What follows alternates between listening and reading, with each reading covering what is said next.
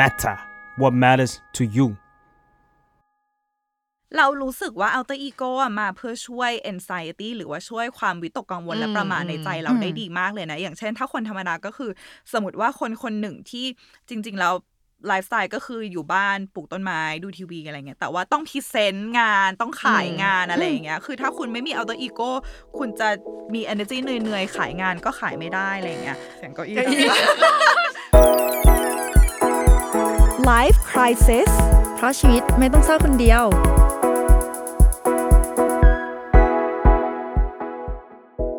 สวัสดีค่ะ กลับมาพบกับรายการ Life Crisis นะคะ ทุกคนอยู่กับใบเตยจาก The Matter ค่ะ มาเฟื่องค่ะ psychotherapist แล้วก็เจ้าของเพจ beautiful madness by มาเฟื่องค่ะ อืมหลายคนเนี่ยดูชื่อหัวข้อนี้ก็อาจจะยังไม่เก็ตนะว่าเรื่องวันนี้มันจะเป็นยังไง แต่ว่าเริ่มจากความสงสัยของเราก่อนแล้วกันอืมพี่เฟืองเคย ไปเจอดาราหรือคนดังที่แบบเราเห็นเขาในทีวีเป็นอีกแบบหนึ่งแล้วพอเจอตัวจริงเป็นอีกแบบหนึ่งแบบต่างกันโดยสิ้นเชิงไหมคือเวลาเวลาเวลาพูดถึงเหตุการณ์เนี้ยมันจะนึกขึ้นได้เมื่อหลายปีมากมาแล้วนะอืมเฟิงรู้สึกว่าเฟิงเฟิงเปิดเผยชื่อได้ เพราะว่าเราไม่ได้ทำให้เขาเสียหาย คือเปิ้ลนาครทุกคนคือสมัยนั้นน่ะนั่งยางโชว์มันจะดังมากอืม get อารมณ์ป้ะแล้วคือรายการเนี้ยทุกคนตลกแล้วเป็นรายการที่เราชอบมากอะไรเงี้ยแล้ววันนั้นน่ะเราไปเชียงใหม่แล้วกินอาหารเช้าที่บุฟเฟ่ต์อาหารเช้าแล้วเราก็เจอเปิ้ลนาคอนกับลูก แล้วเราก็แบบเฮ้ยทำไมเขาหน้าบึ้งอะทำไมเขาไม่ตลกอะทำไมเขาไม่ขำแล้ววินาทีนั้นก็เลยเป็นแบบมาเฟือง เฟลไหมเออคือเออมันมีความแบบอ้าวแล้วที่เราดูในทีวีคืออะไรอะ แล้วเวลาดูทีวีเราจะตลกอีกไหมเมื่อเราเห็นเขาไม่ตลกอ่าขนาดนี้อะไรเงี้ย ซึ่งมันก็ทำให้เรารู้สึกว่า เคยมาเฟืองใจเย็นๆแบบคนเรามันมีหลายโหมดเนาะเออนิดนึงะไรอันนั้นคือเงี้มัยนมารู้ตอนที่แบบโตขึ้นมาหน่อยแล้วเนาะเออแล้วคือสักสักพักหนึ่งก็เหมือนแบบตกผลึกกับตัวเองได้นะตอนนั้นว่าแบบอืมแป๊บหนึ่งแปลว่าคนเรามันก็มีหลายบทบาทเว้ยอืมคือเราอย่า take ว่าสิ่งที่เราเห็นแค่ในจอมันเป็นบทบาทเดียวอืมแล้วว่าเราไปเตยพูดคำเนี้ย มันทำให้เรานึกถึงอีกเหตุการณ์หนึ่งที่อันเนี้ยไม่ใช่เหตุการณ์กับเราโดยตรง แต่ว่า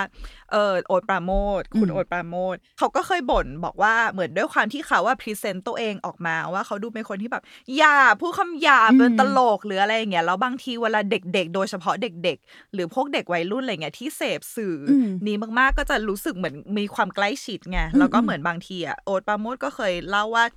เนี่ยเหมือนบางทีก็มีแบบเด็กวัยรุ่นอย่างเงี้ยอืมทักเหมือนแบบ DM มาหรือว่าอยู่ดีๆก็เดินเข้ามาแล้วก็แบบพูดคำหยาบใส่อะไรประมาณเนี้ยแกปะเออคือเหมือนเขาคงคิดว่าเออนี่คือตัวตนของเขานี่คือตัวตนของโอ๊ตปราโมด24 ชั่วโมง แล้วโอ๊ตก็คงอยากให้คนอื่นแบบ react กับเขาแบบนี้ซึ่งจริงๆ แล้วแบบมันไม่ใช่อืมอะไรประมาณเนี้ยคือคนเรามันมีหลายโหมดมากเลย แล้วบางโหมดมันก็ มีไว้จำเป็นเพื่อหน้าที่ใดหน้าที่หนึ่ง หรือบทใดบทหนึ่งเท่านั้นอะไรอย่างเงี้ยเออเรารู้สึกว่าสิ่งนี้เกิดขึ้นบ่อยกับคนที่เป็นดาราแบบเยอะมากๆ ดารานักร้องอะไรที่ คนที่อยู่ในสื่ออะไรอย่างใช่เงี้ยใช่ออเรากำลังคิดอยู่ว่าถ้าเราเป็นหนึ่งในนั้นเงี้ยโอ้คนจะต้องคาดหวังให้เราเป็นแบบที่เห็นในจอทีวีแน่เลย แล้วถ้าเขาเจอเราในชีวิตจริงเราจะต้องทำตัวยังไง อ่า แต่วันนี้เรามีเรามีคนเดินผ่านห้องมาแล้วเราก็ดึงเข้ามาแขกคุรับยเชิญท่านหนึ่งเขาแค่เดินเขาแค่เดินผ่านห้องค่ะ เราก็เลยอ๋อดึงเขาเข้ามาโอเคนั่งคุยด้วยคนนั้นก็คือคุณ คุณอะไรคะ ไม้กัสซิลาค่ะ สวัสดีค่ะ สวัสดีค่ะ โดนโดนลากมา คุณมายกาศิลาเจ้าเดิมนะ ที่เคยออกอีพีกับของเราตอนร้องไห้ใช่ไหมสอบพี่ร้องไห้อืมอืมวันนี้เราอยาก สัมภาษณ์คุณมายในเรื่องอือหือของการวันนี้ไม่ไม่ได้มาร้องไห้มามามาอะไร มาแชร์เพิ่มอ๋อมาแชร์มาแชร์เพิ่มในมุมของ part การแสดงและการอืมการร้องเพลงแล้วก็ตัวตนในนั้นอ่าฮะอืมพี่มายเป็นคนที่ต้องออกสื่อบ่อยอือหือ ร้องเพลงท่ามกลางสายตาผู้คนเยอะความจริงยังถือว่าไม่ไม่ได้บ่อยขนาดนั้นขอบอกเบรกไว้อ๋ออ๋ออ๋อพูดบ่อยไปก่อนให้ดูแซบให้ให้ดูแซบคนจะแบบเฮ้ยเอ้ยให้ดูแบบนี่คนดังว้าวใช่เออใครอะแบบว่าออก MV ออกอะไรอย่างเงี้ยแล้วอือหือ คนน่าจะติดภาพพี่ไมายประมาณหนึ่งว่าพี่ไมายเป็นยังไงอ๋ออ่าอ่าอ่าก็จริงอืมคือเราจะมีภาพตอนแสดงเนาะเราจะมีภาพตอนร้องเพลง แล้วก็มีภาพที่อยู่ในโซเชียลมีเดียอืมอะไรอย่างงี้ คือในโซเชียลมีเดียจะดูเป็นคนสดใสมากเลยล่าเริงตอนแสดงมันก็จะแล้วแต่บท อันนี้ก็อะอันนี้ก็พอเข้าใจได้เพราะแต่ละคนที่เป็นนักแสดงเนี่ยเขาก็จะต้องเข้าถึงบทอืมของแต่ละอันอยู่แล้ว ส่วนของเรื่องการร้องเพลงเนี่ย อันเนี้ยเป็นส่วนหนึ่งที่เรากำลังจะ ต้องสร้างอีกตัวตนหนึ่งขึ้นมา เพื่อให้เหมือน compensate หรือว่าทดแทนความไม่มั่นใจของตัวเอง ซึ่งมันก็จะเรียกว่าการมี alter ego เนาะอืมเหมือนอีกตัวตนหนึ่ง ใช่ใช่อืมการที่มีอีกตัวตนหนึ่ง เพื่อมาทดแทนสิ่งที่เราไม่มีคุณสมบัติที่เราไม่มี อย่างเช่น อ่า ความจริงแล้วตัวเราเนี่ยไม่ได้เป็นคนที่แบบสดใสร่าเริงตลอดเวลาขนาดนั้นอืมเราไม่ได้เป็นคนที่ entertain เก่ง เรา ไม่ได้มีความมั่นใจในความสามารถตัวเองอืมเลยอืมซึ่งเออกำลังพัฒนาอยู่นะคะ ซึ่งมันก็เลยต้องสร้างอีกตัวตนหนึ่งที่มีความมั่นใจที่สามารถแสดงแทนเราได้ ที่สามารถ entertain คนได้อะไรอย่างเงี้ยซึ่งเราก็มองว่าโอเค เราต้องมีคนนี้แหละ เพื่อที่จะทำให้เราperform ต่ออมแล้วก็ทำให้งานเราที่มันออกมาคนชอบอะไรอย่างอืเงี้ยมค่ะซึ่งใด ๆ เราเรารู้สึกว่า เมื่อเมื่อกี้ที่ตอนแรกใบเตยบอกว่าเออนักแสดงหรือว่าคนในวงการบันเทิงอืมอาจจะมี alter ego เยอะกว่าคนอื่น เพราะว่าเราอาจจะชินกับชุดความคิดที่ว่าคนที่เป็นดารา หรือคนที่เป็นนักร้อง หรือคนที่อยู่หน้ากล้องอะต้องเป็นคน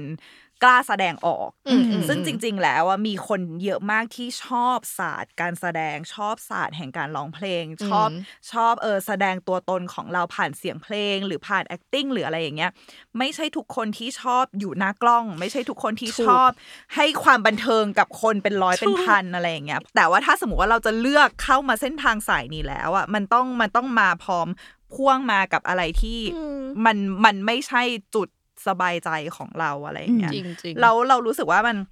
ตลกมาที่ตอนแรกอะก่อนที่พวกเราสามคนจะมาอัดอะค่ะท่านผู้ฟังคือเราก็เราก็เราก็คุยกันว่าเหมือนเหมือนน้องๆก็ถามว่าเออพี่เฟิร์นมี alter ego หรือเปล่าอะไรเงี้ยคืออยากจะบอกเลยว่าเวลาที่อยู่บนเวทีอะนั่นคือเรา คือเราคือเราอะเป็นเด็กชอบกล้าแสดงออกไว้แล้วเราก็เลยรู้สึกว่าเวลาเราอยู่บนเวทีอะเรารู้สึกแบบนี่มันคือที่ของเราอะไรเงี้ยแต่ว่าเวลาที่อยู่ต้องนั่งนิ่งๆเงียบๆคือเราอะจะมีนิสัยเสียเลยว่า เวลาที่มันมีความเงียบอะเราจะรู้สึกแบบ ไม่ได้ละกูต้องเช่นพูดอะไรสักอย่าง เช่นตอนที่เป็นนักจิตบำบัดหรือเปล่า ใน part นั้น อันนั้นจิตแบบมันปรับโหมดได้ไงอ๋อคือมันเป็นหนึ่งชั่วโมงที่เออเรารู้ว่านี่เรามาเพื่อสิ่งนี้อะไรเงี้ยแต่ว่าถ้าสมมติว่าเราอยู่ในสถานการณ์ที่เราเหมือนแบบทำไมมีความเงียบเยอะขนาดนี้อะทำไมมันสงบอะทำไมอะไรอย่างเงี้ยเราต้องจะสำรวม เราจะเลิ่กลั่กเราอะเราจะเลิ่กลั่กอะไรอย่างเงี้ยเออตลกมากเลย ก็เลยเป็นแบบอ๋อจริงๆอะบนบนเวทีอะอันนั้นคือตัวตน อ่า อันเนี้ยตอนเนี้ยมาเฟือง alter ego ถ้าถ้าเหมือนอะไรที่มันมันไม่มีในชีวิตประจำวันของเราอะ อ่าแต่ว่าในตอนนั้นเราต้องทำเราต้องดึงมันออกมา นั่นคืออัน alter ego ของเรา แบบฮึบอะมันเหมือนเออต้องฮึบเอออะไรบางอย่างออกมาใช่เออมีตัวช่วยอะใช่ใช่ใช่เออ คิดเหมือนกันมันมันจะมีตอนที่ก่อนหน้านี้ที่เราอัดรายการกับอูกาค่ะ รายการ Work Hard ตอนนั้นอะมันคือต้องคุยต้องคุยใน part ที่มันแบบ ดูเป็นทางการมากเลยอะอ่าอ่าอ่าแล้วในชีวิตจริงเราไม่มีความเป็นทางการไม่มีอะไรเลย เรียบร้อยใช่ไหมแล้วแบบนั่นคือ debut stage ในชื่อใบเตยจาก The Matter ค่ะ แล้วแล้วนั่นคือเราอีกคนหนึ่งที่ต้องอืมต้องสำรวมอืมแต่ว่าอืมมันอาจจะไม่ถึงขั้นเป็นตัวตนอีกตัวหนึ่งขึ้นมานะ อาจจะเป็นแค่การปรับเฉยๆปรับตัวเฉยๆแต่คิดอยู่ว่าซึ่งถ้าเดี๋ยวมีก็เดี๋ยวก็ดีเดี๋ยวเรามาแตะเดี๋ยวเรามาแตะเรื่องการการปรับตัวตอนท้ายอืมแต่ว่าขออืมย้อนกลับไปที่ไมค์ก่อนว่า เราไม่เคยเคยสัมผัสใครที่ มี alter ego เฮียเราเราอย่าขำก่อนที่จะเล่าให้คุณผู้ฟังฟังดิโอ้พี่เฟืองโยนมาขนาดนี้มันก็ต้องเล่าแล้วป่าวะโอเคย้อนกลับไปประมาณสิปีที่แล้วค่ะ คุณผู้ฟังโอเคต้องต้องเล่าให้ฟังก่อนนะคะ ว่ามายกับพี่เฟืองเนี่ย อ่า จบมาจากคณะนิเทศนิเทศจุฬาเนาะเหมือนกันอือหือแล้วตอนที่มาอยู่ปีหนึ่งเนี่ย พี่เฟืองก็อยู่ปีสามและตอนนั้นพี่เฟืองเป็นอะไร เป็นพี่ว่าโอ๊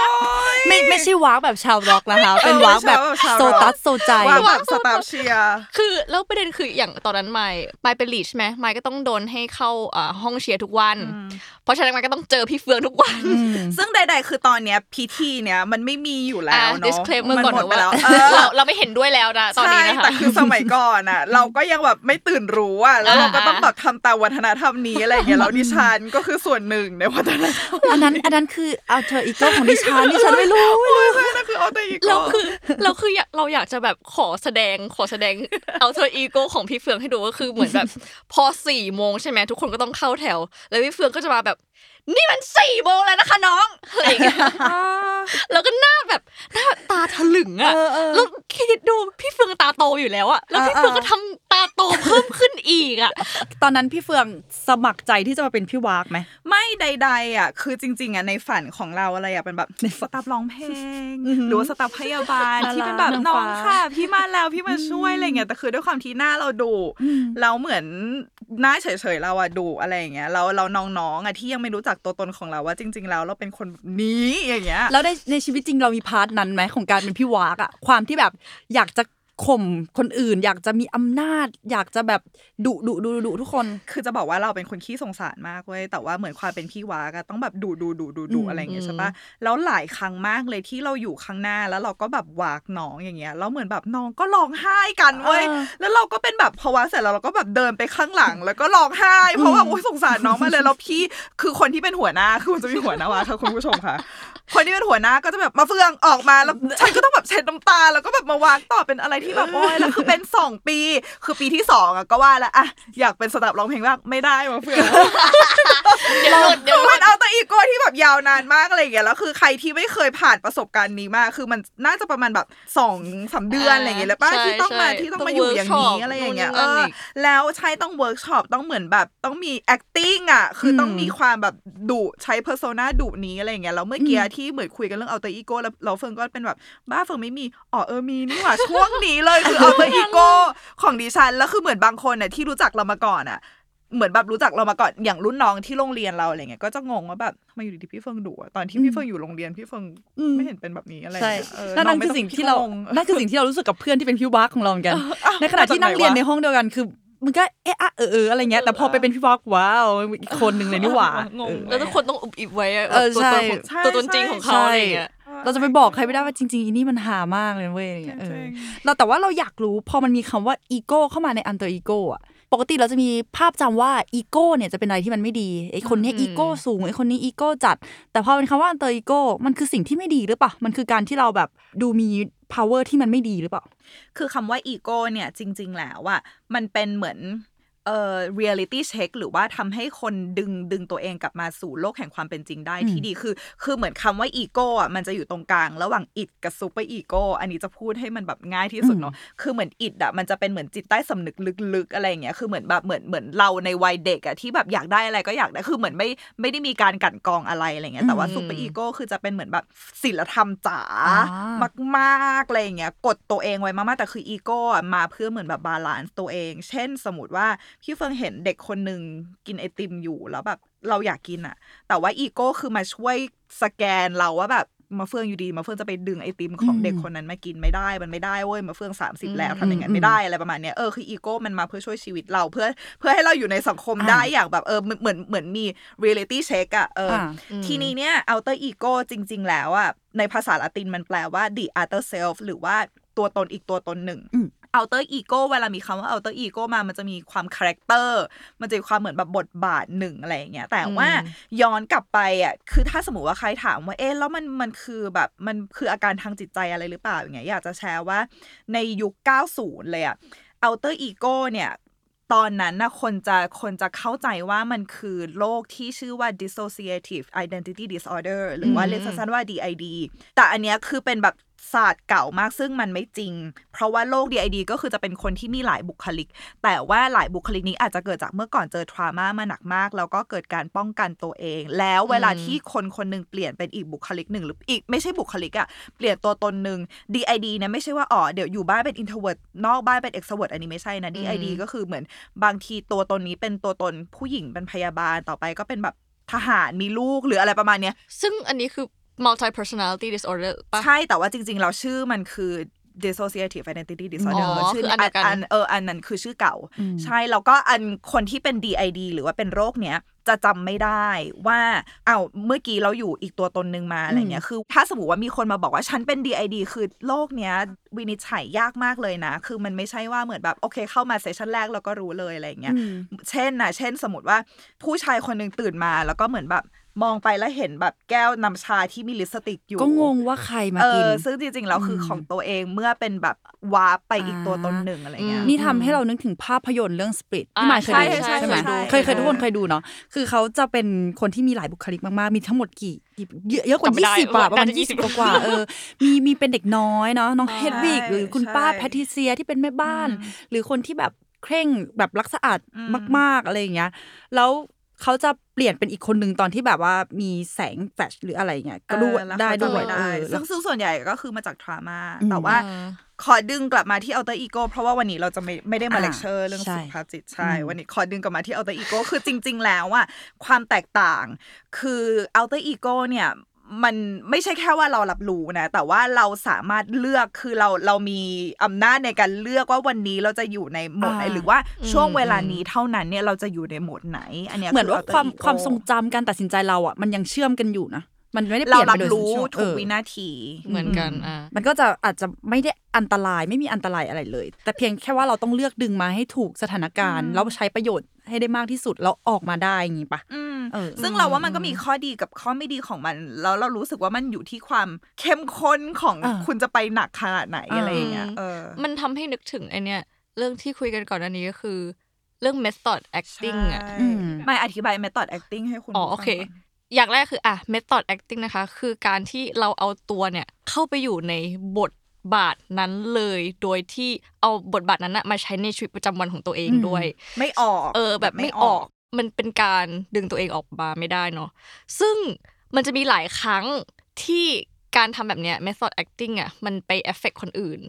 ด้วยเหมือนกัน อาจจะเอฟเฟกตัวเองด้วยซ้ำอะไรอย่างเงี้ยมันเลยเอาจริงๆไม่แน่ใจว่า method acting ในสำหรับ คนที่เขาแบบเก่งกาจเรื่องการแสดงจริง ๆ หรือว่าแบบเชี่ยวชาญเรื่องนี้เขาเขาแนะนำหรือเปล่าเพราะบางทีอะถ้าเราทำ method acting จริง ๆ แล้วอะมันควรที่จะสามารถออกได้ หมายถึงเราต้องควรที่จะสามารถแยกแยะได้ว่าอันไหน cut ได้ใช่ความจริงเอออัอันไหนความไม่จริงอะไรอย่างเงี้ย ซึ่งซึ่งเอ่อถ้าใครยังงงงงอยู่เดี๋ยวจะยกตัวอย่าง method acting คือเอ่อ Jamie Dornan หรือว่าคนที่เล่น Fifty Shades of Grey อืมเขาเขาเคยแสดงหนังเรื่องหนึ่งชื่อ The Fall เป็น serial killer หรือว่าเป็นฆาตกรโรคจิต แล้วเขาก็เล่าให้ฟังว่าเขาก็พยายามจะเหมือนแบบ อยากเข้าใจจริง ๆ ว่าเฮ้ยเวลาคนที่เป็นแบบฆาตกรโรคจิตมันเป็นยังไงวะแล้วเหมือนเขาก็เล่าให้ฟังว่าตอนนั้นน่ะเขาก็ขึ้นรถไฟ แล้วก็เห็นผู้หญิงคนหนึ่งอันนี้คือชีวิตจริงนะเห็นผู้หญิงคนหนึ่งแล้วก็อยู่ดีๆเขาก็คิดขึ้นมาว่าโอ๊ยลองแสดงเลยดีกว่าอะไรเงี้ยแล้วเขาก็แบบตามผู้หญิงคนนั้นไป แล้วก็สมมุติว่าตัวเองเป็นฆาตกรโรคจิตอะไรเงี้ยเออเหมือนผู้หญิงคนนั้นลงจากรถไฟแล้วเขาก็ลงตามไปแล้วเขาก็ผู้หญิงคนนั้นเดินกลับมาเขาก็เดินตามไปอยู่ข้างหลังอะไรเงี้ยแล้วสักพักหนึ่งเขาก็ตกใจตัวเองว่าแบบเฮ้ยเดี๋ยวก่อนทำอะไรอยู่เนี่ยโโหเออถ้าเบรกโอ้ยถ้าเบรกไม่ได้น่ากลัวมากเลยอะใช่ใช่มันมันน่ากลัวมากอะไรเงี้ยแล้วแล้วโดยเฉพาะคนที่เล่นเป็นบทที่แบบพีคอ่าๆคือส่วนใหญ่แล้วอะโจ๊กเกอร์อะใช่อะคนที่เล่นเป็นโจ๊กเกอร์อะ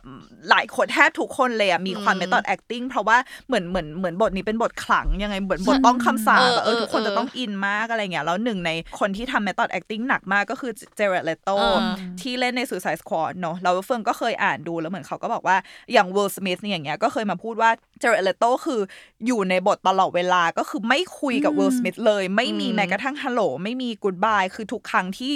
ที่มีความสัมพันธ์กับเจเรตเลโตก็คือในฉาก แล้วก็จะมีแค่คำว่า cut กับ action เท่านั้นคือไม่รู้เลยว่าไม่เคยไม่เคยรู้เลยว่าจริงๆเจเรตเลโตเป็นคนยังไงอะไรเงี้ยแล้ว แล้วเหมือนคนคนที่เล่นเป็นเอ่อแฟนของโจ๊กเกอร์อะในใน Suicide Squad อะอืมแล้วเขาก็เล่าให้ฟังว่าเจเรตก็คือส่งหนู เป็นๆมาให้เขาตลอดอะไรเงี้ยคือสวมสวมบทบาทแบบสวมบทบาทโจ๊กเกอร์อะไรเงี้ยซึ่งเหมือนบางทีอะคนอื่นเขาก็ไม่ได้ต้องการไง อันเนี้ยอันเนี้ยในกรณีที่พีคเนอะว่ามันกระทบคนอื่น แต่ว่าในกรณีที่อีกกรณีหนึ่งก็คือเมื่อเราเอาตัวเองออกมาไม่ได้อะแล้วมันหน่วงเราอะแล้วพอมันดำดิ่งลงไป แล้วมันดิ่งไปเรื่อยๆแล้วมันออกมาไม่ได้อันตรายนะอันตรายมากอืมเพราะเฟื่องรู้สึกว่ามันมีสายสายการแสดงหลายสายที่บอกว่าแบบเฮ้ยเมธอด acting ไม่โอเคนะอะไรเงี้ยคือเฟื่องรู้สึกว่าคนคนเริ่มพูดเยอะขึ้นมากๆแล้ว เพราะว่าเมื่อก่อนตอนที่เราเฟืองเริ่มแบบแสดงละครเวทีอย่างเงี้ยเราก็นึกว่าแบบ ถ้าเก่งที่สุดเราต้องเมธอด acting ให้ได้อะไรอย่างเงี้ยเขาใจะว่าแล้วเราก็เป็นแบบโหยอินมากจำได้ว่าก่อนจะเข้าฉากต้องแบบเปลี่ยนน้ำหอม ต้องแบบนู่นนี่ฟังเพลงคือแบบอินแบบที่สุดแต่เก่งลยกว่านั้นคือการดึงตัวเองกลับมาต่างหากใช่พี่มายเคยเป็นไหมสวิตคะชเอาจริงๆเราไม่เคยเป็นคือเราอาจจะยังไม่ได้บทที่มันต้องแบบเข้าถึงมากขนาดนั้นอะเนาะอืมเพราะว่าอืมของเราส่วนมากจะได้งานแบบอะอย่าง MV ใช่ไหมหรือว่าถ้าหนังสั้นมันก็ค่อนข้างแสดงเป็นตัวเองระดับหนึ่งอะไรเงี้ยอืมแต่ว่าเรา พอรู้ตัวว่าแบบอะอันนี้คือแสดงนะ อันนี้คือชีวิตจริงแล้วเรากลับมาแบบเป็นชีวิตที่แบบห่วยๆของเราอะไรอย่างเงี้ยเออเอเราอเราเหมือนเราจะได้เห็น alter ego ของพี่ไมค์ในในรายการหนึ่งนะนั่นนั่นก็คือรายการพอดแคสต์ของของเราเอง มันชื่อว่ารายการวัดสับทุกคนทุกคนเคยไหนเอาเคยฟังเตอร์รายการยังไงนี้ไหมเออจริงด้วยให้พี่ไมค์เล่าให้พี่ไมค์เล่าดีกว่าว่าโอเคว่ารายการเนี้ย ต่างจากตัวจริงของพี่ไมค์ไงอ่าแล้วก่อนจะอัดได้รายการพี่ไมค์มีการแบบว่าต้องสวมบทบาทอะไรไหมอ่าได้ได้อ่าต้องเล่ากันว่ารายการวัดสับนะคะ เป็นรายการสอนภาษาอังกฤษที่อ่าตอนแรกเนี่ยเรามีคอนเซปต์ว่าจะต้องสอนภาษาอังกฤษหรือว่าคำศัพท์จากข่าวที่มันเกิดขึ้นอืมเนาะหรือว่ากระแส แต่ว่า ส่วนมากคำศัพท์ที่สอนเนี่ยมันก็จะดันไปเกี่ยวข้องกับพวกรัฐบาลหรือว่าการเมืองการเมืองประเด็นสังคมอไอย่างงี้ประเด็นสังคมที่มันแบบทำให้คนโกรธอะไรอย่างเงี้ยอืมซึ่งเราก็จะสอนแนวนั้น จนแบบว่าท่าทีที่มันออกมาเลยมันเลยดูเหมือนเป็นแบบอีกนิดนึงจะเป็นคำประกาแล้วอะอ่าอ่าคือมันจะมีความจิกกัดสังคมไงใช่มันเลยต้องใช่ต้องเป็นต้องเล่าออกมาในรูปแบบนั้นใช่ต้องแบบว่าก็เอ่อ because our leader is incompetent อะไรอย่างเงี้ยอืมคือแบบอืมต้องมีเล่นความหัวจเล่นริตาตใช่เออแล้วความจริงแล้วอะในชีวิตจริงเราเลยอะเราเป็นคนที่ไม่ด่าคนเลยเว้ยอืมคือถึงแม้เราโกรธใครก็แล้วแต่อาจจะด่าอย่างมากเราอาจจะด่าคำหยาบ คำสองคำนะ แต่ว่าในรายการเนี้ยเหมือนเราต้องเปลี่ยนเป็นอีกคนหนึ่งเออที่มั่นใจในการด่าคนอืมที่แบบเราสามารถจิกกัดคนฉันจะได้กัดเธอไม่ปล่อยเออแน่นอนฉันแล้วเราไม่ปล่อยแล้วเรารู้สึกว่าเหนือสิ่งอื่นใดคือมีคนคาดหวังให้ไมค์ทำหน้าที่นี้ว่าแบบอ่าเฮ้ยไมค์จะมาด่าแทนทุกคนเว้ยใช่ไมค์ก็จะใช่แบกความใช่คาดหวังนี้ไว้อะเออแล้วทุกครั้งที่เขียนบทก็ต้องแบบเอออันนี้ด่าพอหรือยังอันเริ่มสนุกอะอันนี้เริ่มสนุกกันอัปะนเนี่ยนี้ประโยคตัวอย่างอันนี้มันพอแบบมันคนจะเข้าใจไหมเจ็บคอหรือยันะงอะไรอย่างเงี้ยเออหรือว่าบางทีเราก็ต้องเบรกตัวเองเหมือนกันนะว่าเราอาจจะด่าเยอะไปอะไรอย่างงี้อ่าก็ต้องแบบเบรก ซึ่งซึ่งอันนั้นแหละก็คือเราอะต้องกลายเป็นอีกคนหนึ่งเพื่อมา entertain รายการนี้หรือว่าอ่าแสดงให้คนเห็นว่าใช้คำนี้ก็สามารถด่าได้นะคะ ทุกคนอะไรอย่างเงี้ยเออเออแต่ว่าสิ่งที่เราเกรงกลัวบางทีอะ alter ego ของเราอะมันอาจจะแบบก็กลัวเหมือนกันนะว่าสักวันหนึ่งอีกคนนั้นอะมันจะไปทำร้ายคนอื่นหรือเปล่าอืมอะไรเงี้ยแบบเผลอไปด่าใครที่เราเราไม่ได้ตั้งใจหรือเปล่าอะไรอืเงี้ยมอืมอืม ก็เพราะว่ามันเติมในจุดที่แบบว่า เราไม่มั่นใจใช่เราไม่กล้าด่าคนแต่อาเธอใช่อีกของเราอะน้องกล้าอะด่าคนกล้าแล้วมั่นใจมากๆกลัวว่าพอเราสวมเป็นคนนั้นแล้วเราจะทำหน้าใช่ทำหน้าที่เกินใช่ที่ต้องการใช่ปะแต่ว่าในชีวิตจริงเราไม่เคยเราสามารถแยกออกว่าอืมเราเราจะไม่เล่นหูเล่นตาขนาดนั้นหรือว่าเราคงแบบไม่ได้มานั่งด่าคนแบบ ซึ่งซึ่งหน้าอะไรอย่างเงี้ยอืมมันมีมันมีซีรีส์หนึ่งเราไม่แน่ใจว่ามันคือ Laws and Orders หรือเปล่า อันนี้เพื่อนเล่าให้ฟังนะว่ามันเป็นมันเป็นเออตอนที่ผู้หญิงคนนึงเป็นนักเขียนอืมแล้วก็เขียนเรื่องแบบนิยายเซ็กส์อะไรประมาณเนี้ยคือเหมือนนิยาย erotic อะไรประมาณเนี้ยแล้วก็มีผู้ชายพยายามจะข่มขืนเขาเหมือนเหมือนพยายามจะแบบมีเซ็กส์ด้วยอะไรอย่างเงี้ยแล้วเหมือนผู้หญิงก็คือขึ้นศาลแล้วก็บอกว่าเนี่ยผู้ชายคนนี้กำลังจะเหมือนแบบเออมาทำร้ายอะไรเงี้ยก็คือจะกำลังจะโดนข่มขืนแล้วอะไรเงี้ยแล้วเหมือนผู้ชายก็บอกว่าอ้าวก็นึกว่าต้องการ เพราะว่าในนิยายที่เขียนมามันดูเป็น erotic มันดูเป็นแบบเออต้องการเซ็กส์มากเลยอะไรอย่างเงี้ยเออแล้วเราก็เลยรู้สึกว่า เออมันก็น่ากลัวเหมือนกันเนาะแบบอืมเอาตัวอืมอีโก้คนเราคือเหมือนแบบเออบางทำให้ทีคน perceive ใช่ว่าเป็นแล้วบางแบบนั้นทีคนจริงๆเพอร์ซีฟเราเมื่อเมื่อก่อนอะตอนก่อนที่เราจะมา ทำอาชีพแบบ therapist อย่างเงี้ย เมื่อก่อนเราจะเป็นแบบคนที่สดใสมากอะไรอย่างเงี้ย ซึ่งส่วนใหญ่แล้วเราก็เออ present ตัวเองสู่โลกกับสู่ทุกคนว่าแบบเออเราสดใสอะไรเงี้ยอืมแล้วคนเราบางครั้งอะเวลาที่เราเศร้าอะมันมีอยู่ช่วงหนึ่งที่คนเป็นแบบเฮ้ยมะเฟืองเศร้าด้วยหรอ อะไรอย่างเงี้ย เออ แล้วเราก็เป็นแบบเฮ้ยไม่ได้แล้วเราเราเราจะอย่างนี้ตลอดไปไม่ได้แล้วเพราะว่าเราก็คนนะเขาใจะว่าคือเหมือนอืมหลายครั้งมาก เวลาคนดูอินสตาแกรมหรือว่าแม้กระทั่งเจอเราเจอเราที่ต่างๆ อะไรเงี้ย เราก็คงไม่ร้องไห้ใส่เขาอยู่แล้วอะไรเงี้ยแต่ด้วยความที่เราสดใสแล้วเรา extraมากๆเขาคือเป็นคน extra ก็เลยจะดูแบบทำไมถึงสดใสขนาดนี้อะไรอย่างเงี้ยแต่เวลาฉันเศร้าฉันก็เศร้ามากไงแต่ฉันไม่ได้เศร้าให้เธอดูอะไรอย่างเงี้ยเอออแล้วพี่เฟืองแบบมีตัวอย่างที่ที่มันดีไหมที่คิดว่าเป็นประโยชน์ อ่าตัวอย่างดาราก็ได้ หรือว่าเป็นชีวิตประจำวันทั่วๆไปที่ไม่ต้องเป็นดาราแบบว่าเราจะต้องใช้ alter ego ในสถานการณ์ไหนบ้าง เรารู้สึกว่า alter ego อะมาเพื่อช่วย anxiety หรือว่าช่วยความวิตกกังวลและอืมประหม่าในใจเราอืมได้ดีมากเลยนะ อย่างเช่น ถ้าคนธรรมดาก็คือ สมมติว่าคนคนหนึ่งที่จริง ๆ แล้วไลฟ์สไตล์ก็คืออยู่บ้านปลูกต้นไม้ดูทีวีอะไรเงี้ยแต่ว่าต้อง present งานต้องขายงานอะไรอย่างเงี้ยคือถ้าคุณไม่มี alter ego คุณจะ มี energy เหนื่อยๆ ขายงานก็ขายไม่ได้อะไรเงี้ยเสียงเก้าอี้ดังมากขอโทษค่ะยุกยิกยุกยิกมากก็คือ แต่ถ้าสมมติว่าไปในระดับแบบฮอลลีวูดอะไรเงี้ยจะยกตัวอย่างสองคน ก็คือบียอนเซ่อืมบียอนเซ่เนี่ยนะตั้งแต่ประมาณปี 2008 ถึง 2010 เนี่ยเขาก็เคยให้สัมภาษณ์ว่า เวลาที่บียอนเซ่กำลังจะขึ้นเวที เขาจะมี alter ego แล้วก็ตั้งชื่อว่า Sasha Fierceคือตอนนั้นเขาเขามีอัลบั้มที่ชื่อว่า I'm Sasha Fierce ด้วยแหละ ใช่ แล้วก็เขาก็บอกว่าเวลาเวลาเป็น Sasha Fierce เนี่ยอยู่ดีๆ ความมั่นใจก็มาอ่าอยู่ดีๆ ก็คือเต้นเก่งอยู่ดีๆ ก็อ่ารักแสงสีรักสปอตไลท์ entertain คนเก่งอะไรเงี้ยเพราะว่าเขาใช้ตัวตนเนี่ยเพื่อที่จะบิวให้สามารถ แสดงได้อย่างดี แล้วอเดลพอได้ยินเบียนเซ่สัมภาษณ์แบบนั้นอเดลก็เลยทำบ้าง เออ alter ego ของอเดลชื่อว่า Sasha Carter แล้วเหมือนชื่อเดียวเอกันอแล้วเหมือนอเดลก็บอกว่ามันมาจาก Sasha Fierce ของเบียนเซ่เนี่ยแหละบวกกับ เออนักร้อง นักร้องคันทรีนักร้องคันทรีคนหนึ่งชื่อว่า June Carter เขาเอาสองคนนี้มาบวกกันเพื่อที่นี่คือตัวตนของเขาเวลาที่เขาแสดงอืมเวลาที่เขาเออ perform อะเวลาที่เขาร้องเพลงในช่วงที่แบบโหยอเดลดังมากนะตอนนั้นอะไรเงี้ยอืมแต่ใด ๆก็คือเบียนเซ่ตอนเนี้ยก็คือ เป็นตัวตนของตัวเองแล้วนะ แต่ว่าตอนนั้นน่ะนี่คงเป็นเหมือนโหมดที่ช่วยเขาให้เขาสามารถเป็นนักร้องอย่างที่เขาต้องการได้เหมือนต้องการบิวอะไรเงี้ยคือเรารู้สึกว่ามันมีการแบบคลำทางอยู่อะแล้วในที่สุดแล้วคนเราก็แบบหา balance ให้เจอ แล้วเขาว้ยเก่งด้วยนะ คือตอนที่เขาไปสัมภาษณ์เขาบอกว่าเขาจะจะใช้เทคนิคเนี้ยไปจนถึงแค่ปี 2010 เท่านั้น คือเขาอะใช้แค่ระยะเวลาสั้นใช่ใช่ใช่ๆเหมือนเขารู้ว่าเนี่ยฉันกำลังทำเอ่ออัลบั้ม I'm Sasha Fierce อยู่ แล้วเขาก็ให้แบบ มีตัวตนอีกตัวหนึ่งที่เป็น Sasha Fierce มาช่วยในการโปรโมทอัลบั้มนี้ทำโชว์ออกมาให้ดี แต่หลังจากนั้นเขารู้แหละว่าเขาเป็น Sasha Fierce แบบตลอดไปไม่ได้เนี่ยเออเขาก็เก่งเหมือนกัน เราได้ใดอะคือเฟืองรู้สึกว่ามัน อยากคิดว่า alter ego เท่ากับ fake อืมคือมันไม่เออใช่ คือสำสำหรับเราอย่างเงี้ย ในช่วงชีวิตของเราอะเวลาที่เราทำงานด้วยคือเราเริ่มงานแรกเป็นเป็นนักเขียน magazine ซึ่งmagazine ที่เราทำงานมันเป็น magazine ที่มันเป็นทางการไม่ได้อะคือเหมือนเราต้องแบบอืมเราต้องเราต้องเหมือนแบบเออ friendly มากๆ คือเราทำงานอยู่นิตยสารผู้หญิงอะไรประมาณเนี้ยอืมเพราะฉะนั้นมันต้องมีความแบบ friendly อะไรอย่างเงี้ยแล้วพอเรามาเป็นนักจิตบำบัดเนี่ยแหละ คือด้วยความที่มันคงอยู่ในโหมดที่แบบเป็นทางการมากๆอะตอนแรกเราก็แบบอึกอักอะเฮ้ยแบบยังไงดีว่าเราจะปรับตัวยังไงอะไรเงี้ยแต่ในที่สุดแล้วว่าเราจะหา balance เจอเว้ยแล้วเราก็ค้นพบว่าเราก็ไม่ใช่นักจิตบำบัดที่เป็นทางการอะเพราะว่ามันจะมีสายนักจิตบำบัดบางสายที่เหมือนแบบ ไม่เปิดเผยตัวเองคือเหมือนแค่แค่รับฟัง แค่รับฟัง แล้วก็ช่วยเอ่อคนไข้แบบ reflect หรือว่าสะท้อนกลับอะไรเงี้ยแต่ว่าเราอะเป็นสายที่ก็มีบทสนทนากับคนไข้ก็แบบก็เป็นกันเองอะไรเงี้ยเข้าใจปะว่าคือในที่สุดแล้วอะเราจะหา balance ของตัวเองเจอซึ่ง alter ego เนี่ยข้อดีของมันอะก็คือบางทีมัน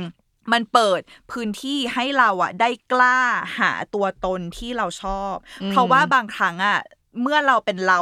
อย่างเดียวอะไม่ไม่ได้สวมบทบาท outer ego เนี่ยมันยากที่จะพยายามสนุกอืม ที่จะ explore หรือสนุกในการแบบหาตัวใช่ตนของเราอะไรเงี้ย อันนี้ถ้าจะให้เทียบก็เหมือนแบบ เวลาที่คนมี sex fantasy อะ sexual อืม fantasy อืมอะไรเงี้ย คือบางครั้งอะคนชอบนึกว่าแบบ เฮ้ยแบบเราอยากเป็นอย่างนั้นจริง ๆ หรือเปล่าวะ หรือว่าหรืออะไรเงี้ย แต่ว่าเวลาที่คนเรามี sexual fantasy อะมันคือ การที่ปล่อยให้เราได้มีจินตนาการแล้วทำให้เรากล้าคิดหรือว่ากล้าทำอะไรในสิ่งที่เราแบบ ปกติแล้วจะไม่ทำอะไรเงี้เอยอคนคนจะชอบคิดว่าการเป็นตัวเองอะดีที่สุด หรือว่าอ่าแบบถ้าถ้าเราไม่เป็นตัวเองไม่ธรรมชาติเลยอะมันไม่ดีอืมแต่ว่าอืมแต่รู้สึกว่าลองไม่เป็นตัวเองบ้างดูสักครั้งอะตัวเองตัวเองที่หมายถึงว่าตอนนั้นนะมีจุดอ่อนบางอย่าง แต่ลองไม่เป็นตัวเองบ้างนิดนึงเหมือนมันถอยออกมาดูนิดนึงอะมันอาจจะทำให้เรากล้าที่จะทำอะไรมากขึ้นก็ได้เหมือนไม่ได้จมอยู่กับ จุดอ่อนของเราตรงนั้นอะหรือมันอาจจะไม่ใช่ว่าลองไม่เป็นตัวเอง แต่ว่าลองหาตัวเองแบบใหม่เออใช่คือเรารู้สึกว่าอย่างอ่าอย่างตอนเนี้ย ตัวตนใน therapist ของเราอะมันก็คือมันก็คือเรานั่นแหละ แต่ว่าในโหมดที่แบบนุ่มนวลอืมอืมเข้าใจปะว่ามันก็คือตัวตนของเราใน therapist ก็ไม่สามารถเป็นตัวตนของเราเวลาที่เราไปบาร์อืมหรือเวลาเราไปผับอย่างเงี้ยคือมันก็เป็นไปไม่ได้แต่ว่ามันคือแก่นของเราเหมือนเดิมเลย การรับฟังหรือว่าการมี empathy ของเรา การมีการมีอืม compassion หรือความเข้าใจของเรา มันเหมือนกับ มันก็คือเราเนี่ยแหละในทุกสถานการณ์ของชีวิตเลย แต่ว่าแค่แค่ทำให้มันแบบนุ่มนวลขึ้นหรืออะไรอย่างเงี้ย นี่ชอบเออคำว่าแก่นแก่นมากๆเลยมันเหมือนกับอืมเรายังยึดตรงนั้นไว้อยู่นะ นั่นนั่นยังคือเราอยู่อย่างเงี้ยแต่แค่ใช่เพิ่มใช่เพิ่มอืมเป็นเวอร์ชั่นหนึ่งเหมือนแบบเอออาหารจานนี้แบบใส่ใส่เกลือเพิ่มไป หรือว่าอันนี้แบบใส่อืมบีบมะนาวเพิ่มไปอีกนิดนึงอะไรเงี้ยแต่ว่ามันก็แบบอาหารจานเดิมอะไรเงี้ยเหมือนหา possibility ให้ตัวเองอะเนาะใช่ใช่แล้วความจริงเราไม่ได้ถามของใบเตยเลยอย่างใบเตยอ๋อออย่างเงี้ย มี alter ego ตอนไหนบ้าง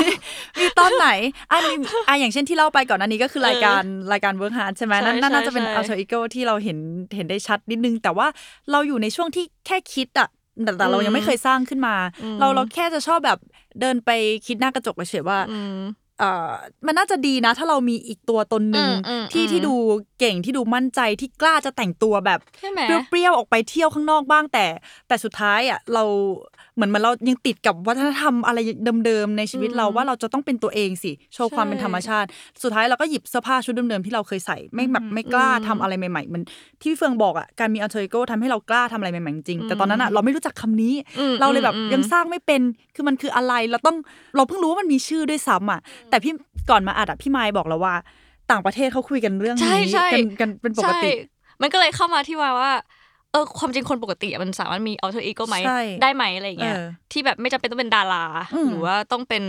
เอ่อคนพิเศษอะไรอย่างซึ่งเงี้ยจริงๆมีได้เนาะแต่เราแค่ยังยังไม่คุ้นชินปะใช่ใช่แต่ใช่แต่พี่ไม้บอกว่าเขาจะมีการแบบเออเล่นเรามุกตเล่นลกมุกเรื่องใช่ alter ego ใช่คือมันคืออะไรพี่ไม้เล่าให้แบฟับงหน่ว่าอยเอ่อที่ต่างประเทศเขาก็ชอบล้อกันนะว่าแบบเออทุกคนอาจจะมี alter ego อยู่ แล้วก็อืมมีแบบคนนึงบอกว่าอันเนี้ยฉันขอแบบซื้อวิกนี้แบบให้ alter ego ของฉันไปใส่อะไรอย่างเงี้ยแบบว่าเป็นวิกฉันไม่ใส่หรอก แต่ที่ alter กูไม่ ego ใส่หรฉัอกนจะใส่แต่ว่าใช่อีกคนนึงฉันใส่แน่นอนอะไรอย่างเงี้ยหรือว่าชุดนี้แหละแบบเปรี้ยวๆจี๊ดเออๆสับๆอะไรเงี้ยให้ alter ego ฉันใส่อะไรอย่างเงี้ยไม่ซึ่งเออพอมันนั่งฟังเรื่อยๆอะเมื่อกี้ก็คิดขึ้นมาได้ว่าเฮ้ยหรือจริง ๆ แล้วมันคือคำว่าการลาเทศะวะเอาจริงๆใช่ใช่มันเออมันคิดอย่างนั้นเหมือนกันตอนตอนตอนนั้นอะอืมเหมือนเหมือนพี่ไม้เล่าให้ฟังว่าพี่ไม้ก็มีเพื่อนอีกคนหนึ่งที่อืมเจอในอืมชีวิตประจำวันใช่ไหมแต่กลับบ้านไปเขาก็เป็นก็เป็นอีกคนหนึ่งอ่าอ่าอ่ากำลังคิดอยู่ว่ามันมันก็ก้ากึ่งกับการปรับตัวกับกาลเทศะเหมือนกันว่าเราควรจะต้องเป็นคนนี้อืม ในเวลานี้ในโหมดไหนในสถานเออสถานที่นี้อะไรเงี้ยเพราะว่าคนคนนี้อะไรอใช่ย่างงี้เพราะว่าใด ๆ ก็คืออาสมมติว่าพี่เฟืองไปงานรวมญาติที่มีแบบคุณปู่คุณย่าคุณตาคุณยายอย่างเงี้ยอืมพี่เฟืองก็คงจะไม่นั่งพูดเรื่องเซ็กส์อ่าอะไรอย่างเงี้ยอ่าเขาใจะปะคือมันก็คือโครงการรัฐเทศะปะวะเพราะย้อนกลับไปตอนเราอยู่โรงเรียนอย่างเงี้ยเราเป็นเชียร์ลีดเดอร์แล้วเราก็ไปประกวดมารยาทแล้วเราก็เป็นหัวหน้าห้องอะไรอย่างเงี้ยเข้าใจปะว่าคือมันก็คือแบบโหมดนี้เราต้องเราต้องใช้ตัวตนนี้นะอะไรอย่างเงี้ยอืมเพราะว่าอืมคือคุณไม่สามารถจะมีโหมดเดียวได้ตลอดเวลาเว้ยแต่เราคิดว่าอย่างคนที่มี alter ego ขึ้นมาจริงๆอะตอนนั้นเขาอาจจะต้องการอีกตัวอืมอีกตัวอืมตนแบบหนึ่งที่ชัดเจนเลยอย่างใช่ตอนอย่างอย่างบียอนเซ่กับอเดลแหละอืมที่เขาแบบอืมเพราะเพราะตอนนั้นเขาโปรโมทอัลบั้มนั้นอะแล้วเขาต้องเป็นซาชาเฟียสเขาบอกว่าเขาเป็นซาชาเฟียสอืมแล้วซาซาชาเฟียสมีอะไรที่ดี เขาก็เลยมีตัวตนนั้นขึ้นมาอย่างเงี้ยแต่ถ้าในชีวิตประจำวันมั่นใจมันก็คงก้ากึ่งระหว่างการปรับตัวและและกาลเทศะจริง ๆ แหละอืมอืมแล้วเรารู้สึกว่าสิ่งที่สำคัญก็คือ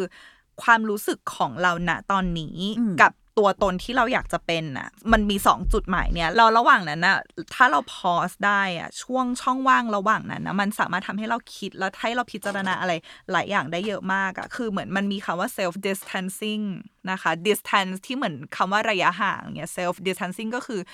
เออเอาตัวเองออกมาจากสถานการณ์ในสถานการณ์หนึ่ง บางครั้งอะเวลาที่เรากำลังจะมี alter ego อะไรเงี้ยมันคือการที่เราถอยออกมาถอยตัวเองออกมาจากสถานการณ์นั้น แล้วเราก็มองสถานการณ์นั้น ผ่านเราในฐานะที่เป็นบุคคลที่สามซึ่งแล้วเราก็จะได้มาคิดว่าโอเค เราจะปรับโหมดตัวเองโหมดไหนดี เพื่อที่จะเข้าหาสถานการณ์นี้ให้ได้ดีที่สุด เช่น สมมติต้องพูดเท็ดทอ k มเอออมแล้วเราเอายังไงดีถ้าสมมติว่าจะไปขึ้นไปพูดเททอแบบไอไอคนก็คงแบบไม่ได้ยินไม่อยากฟังหรืออะไรอย่างเงี้ยก็เอาออกมาแล้วก็ดูว่าโอเค เราจะใช้โหมดไหนเพื่อที่จะเพื่อที่จะเข้าไปอยู่ในสถานการณ์นี้ได้อย่างดี มันเหมือนว่ามันเหมือนว่าคนที่ดูมวยอยู่นอกสนามกับคนที่ชกอยู่อะมันเห็นอะไรต่างกันอะไรอย่างเงี้ยเก็ตปะอืมซึ่งนี่คือเป็นข้อดีของ alter ego ที่เราก็จะได้รู้ว่า เรายังขาดอะไร เวลาที่เราเอาตัวเองออกมาจากสถานการณ์ที่มันทำให้เรากลัว แล้วเรามองตัวเองผ่านแบบบุคคลนอกอะ มันจะทำให้เราเข้าหาสถานการณ์นั้นได้อย่างมีสติมากขึ้นอืมอืมเออ เรากลัวอะไรเราขาดอะไร เราต้องเติมอะไรลเติงมไปอะไรแล้วเราดีเติมใส่ใช่ใครเติมใส่เป็นเล Emily ดี้เฟืองเลดี้เฟืองเป็นอัลเทอร์ก็ของพี่เฟืองเออก็ได้แล้วก็ก็หยิบมาใช้อืมอืมอยากรู้ว่าแบบการที่จะสร้างอะ process การสร้างอะ มันเหมือนแบบ อยู่ๆมันก็แบบสร้างขึ้นมาได้เลยหรือเปล่า หรือว่ามันคงต้องใช้เวลาระดับหนึ่งในการแบบ perfect มันอะไรอย่างเงี้ย เรารู้สึกว่าสิ่งที่สำคัญสำหรับเรานะ คือสนุกไปกับมันอืมอย่าเครียดอืมเราก็ไม่ต้องคิดว่าถ้าวันนี้เราเลือกเอาตัวอีโก้นี้แล้วนี่คือเอาตัวอีโก้ของเราตลอดไป คือแบบใจเย็นๆกับตัวเองอืมแล้วก็แล้วก็สนุกให้พื้นที่ตัวเองได้ explore หรือว่าค้นหาอะไรสิ่งใหม่ ๆ เพราะว่า ตัวตนนี้อาจจะอาจจะใช้ได้เวลาที่เรามีความประหมาอะไรเงี้ยแต่ว่าอืมบางทีอืมอย่างเฟื่องอย่างเงี้ยเฟื่องรู้สึกว่าเอาตัวอีโก้เฟื่องเวลาเรียบร้อยอย่างเงี้ยคือเราก็ต้องเหมือนแบบโอเคโทนดาวตัวเองนิดนึงเนาะอะไรอย่างเงี้ยแล้วเรารู้สึกว่าที่ที่เคยบอกไปว่ามันไม่ใช่ความเฟกอะเหมือนแบบตัวตนเรา เวลาที่เราเราเราอยู่กับคนไข้อย่างเงี้ย เวลาที่เราปรับโหมด อ่อนโยนลงอะไรเงี้ยมันทำให้เราอาจจะฟังคนได้มากขึ้นฟังอืมเขาใส่ใจเขาได้มากขึ้น เพราะว่าพลังงานของเรามัน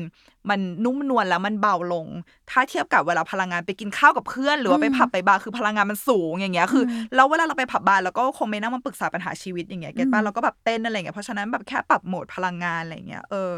อืมก็คือไม่แปลกเลยถ้าเราจะไม่อืมใช่คนเดิมกับที่เราอยู่ใช่ในช่สายตาของเพื่อนๆใช่อืมเพราะฉะนั้นอย่า อย่าหาว่าเราเฟกเลยใดๆกับเรื่องใดๆคือมันคือเราเว้ยแค่แบบคนละโหมดแค่นั้นเองอะไรอย่างเงี้ยแค่พยายามช่วยเหลือตัวเองอยู่แบบว่าใช่ปกป้องความแบบไม่มั่นใจของตัวเองหรือเปล่าอะไรอย่างใช่งี้อืมแล้วเราว่าใด ๆก็คือสองสิ่งที่เฟืองรู้สึกว่ามันสำคัญจากจากเรื่อง alter ego นี้เนาะหนึ่งคือหนึ่งคือมันจะมีมันชอบมีคำพูดหนึ่งที่เฟืองชอบมากเขาพูดว่า who are you when no one is watching หรือว่าว้าวคุณเคยได้ยินเออว้าวคุณคือใครเวลาที่ไม่มีใครมองคุณเลยอะไรเงี้ยอืมเฟิงรู้สึกว่าอืมอย่างน้อยแบบ ในแต่ละวันนะมันจะมีช่วงเวลาหนึ่งที่คุณได้อยู่กับตัวเองจริง ๆ แล้วนั่นแหละคือช่วงที่คุณก็น่าจะมา reflect หรือว่าสะท้อน พิจารณาตัวเองในหลาย ๆ เรื่องที่เกิดขึ้นว่าเอ้ยจริง ๆ แล้วเราเป็นคนยังไงนะเนี่ยตอนเนี้ยเวลาที่ไม่มีใครมองเราเลยอะตัวตนของเราจริง ๆ เป็นคนยังไงกันแน่อะไรเงี้ยเพื่อที่เราจะได้ connect กับตัวเองได้ แล้วสองคือเฟิงรู้สึกว่า เวลาเรารับรู้ถึง outer ego แล้วอะมันจะทำให้เรามี compassion หรือว่ามีมีความเข้าอกเข้าใจคนอื่นมากขึ้นอืมว่าสมมติว่าเราเห็นคนคนนี้ที่เขาดูมีความสุขมากเลยอะไรเงี้ยเราก็สามารถสัมผัสได้ว่าเอ้ยจริง ๆ แล้วเขาคงไม่น่าจะมีความสุขร้อยเปอร์เซ็นต์หรอกมั้งเขาก็คงมีความเศร้า หรือว่าเขาก็คงมีความสบายเขาก็คือมนุษย์คนหนึ่งอืมหรือว่าคนอืมคนนั้นที่เรียนเก่งตลอดเวลาอะไรเงี้ยถ้าเรารู้ว่าโอเค เขาถ้าเขาพรีเซนต์ตัวเองว่าเขาเรียนเก่งขนาดนี้เขาก็อาจจะมีความเครียดมีความอ่ากดดันอะไรเงี้ยเราก็จะเข้าใจคนอื่นได้มากขึ้น เราก็จะไม่ approach เขาหรือว่าอืมเราก็จะไม่เข้าหาเขาด้วยยิ่งไปกดดันเขาอีกว่า เอ้ยครั้งหน้าเธอต้องได้เกรด A แน่เลยหลังจากนี้อะไรพี่เงี้ยเฟิร์นก็จะไม่ไปบังคับเปิ้ลนาคอนให้ให้ตลกแล้วหลังจากเราก็จะไม่มากับเปิ้ลนาคอนแล้วเออจริงๆเราก็จะเข้าใจเขาแล้วเราก็จะไม่โกรธที่เขาเป็นคนละอย่างกับที่เราเป็นอืมหรืออะไรเงี้ยอืมเพราะว่ามันมีเยอะมากเช่นไอ้อย่างถ้าถ้ากลับมาพูดเรื่องสุขภาพจิตอย่างเงี้ย เช่นบางคนที่ล่าเริงมากๆอะไรเงี้ยอืมมีหลายคนที่ล่าเริงมากๆ แล้วก็ไม่กล้าที่จะเศร้าให้คนอื่นเห็น เพราะทุกคนน่ะจำภาพมองว่าคนคนนั้นล่าเริงว่าล่าเริงไปแล้วอืมเออ แล้วเหมือนบางที ถ้าสมมติเราเศร้าอยู่แล้วเราก็เฟกให้ตัวเองล่าเริงตลอดเวลา มันก็แบบโอ้บั่นทอนสุขภาพจิตใจอืมเหมือนกันนะอะไรเงี้ยใช่เพราะฉะนั้นใช่นะมันคือการที่เราเราฝึก ตัวเองอะให้ยอมรับทั้งเราเองและทั้งคนอื่นในแบบที่เขาเป็นแค่นั้นเองอืมโหยมีประโยชน์มาก แล้วก็เออเรื่องนี้เป็นเรื่องที่ค่อนข้างข้างใหม่สำหรับเราแล้วอาจจะใหม่สำหรับหลาย ๆ คนด้วย ก็ลองฟังแล้วนำไปไปคิดตามแล้วลองปรับใช้ดูให้ให้มีความพอดีเนาะอืมเพราะว่าในแง่หนึ่งมันมีประโยชน์ แต่ว่าถ้ามากไปก็อาจจะค่อนข้างเสี่ยง หรือถ้าเกิดไม่มั่นใจอะไรยังไง มันชวนใช้ดีไหมลองปรึกษานักจิตบำบัดหรือจิตแพทย์หรือนักจิตวิทยาอะไรก็ได้นะคะอืมอืมอืมสำหรับวันนี้พวกเราก็ขอตัวลาไปก่อนอืมหวังว่าวันนี้จะเป็นประโยชน์กับทุกคนค่ะ แล้วก็ฝากติดตามพวกเราได้ใหม่ใน EP หน้า ที่ไหน พี่เฟือง ที่ช่องทางของ The Matter ทุกช่องทางเลยนะคะ แล้วก็หรือว่าช่องทางรับฟังพอดแคสต์ของคุณค่ะ แล้วก็ฝากติดตามรายการวัดสับด้วยไปนะดูคะไปดูเอาเถอะไปดู Alter Ego ของมายพี่ได้อ่าใช่สุดแซ่บนะคะ วันนี้ขอตัวลาไปก่อนบ๊ายบายค่ะบ๊ายบายบ๊ายบายค่ะค่ะ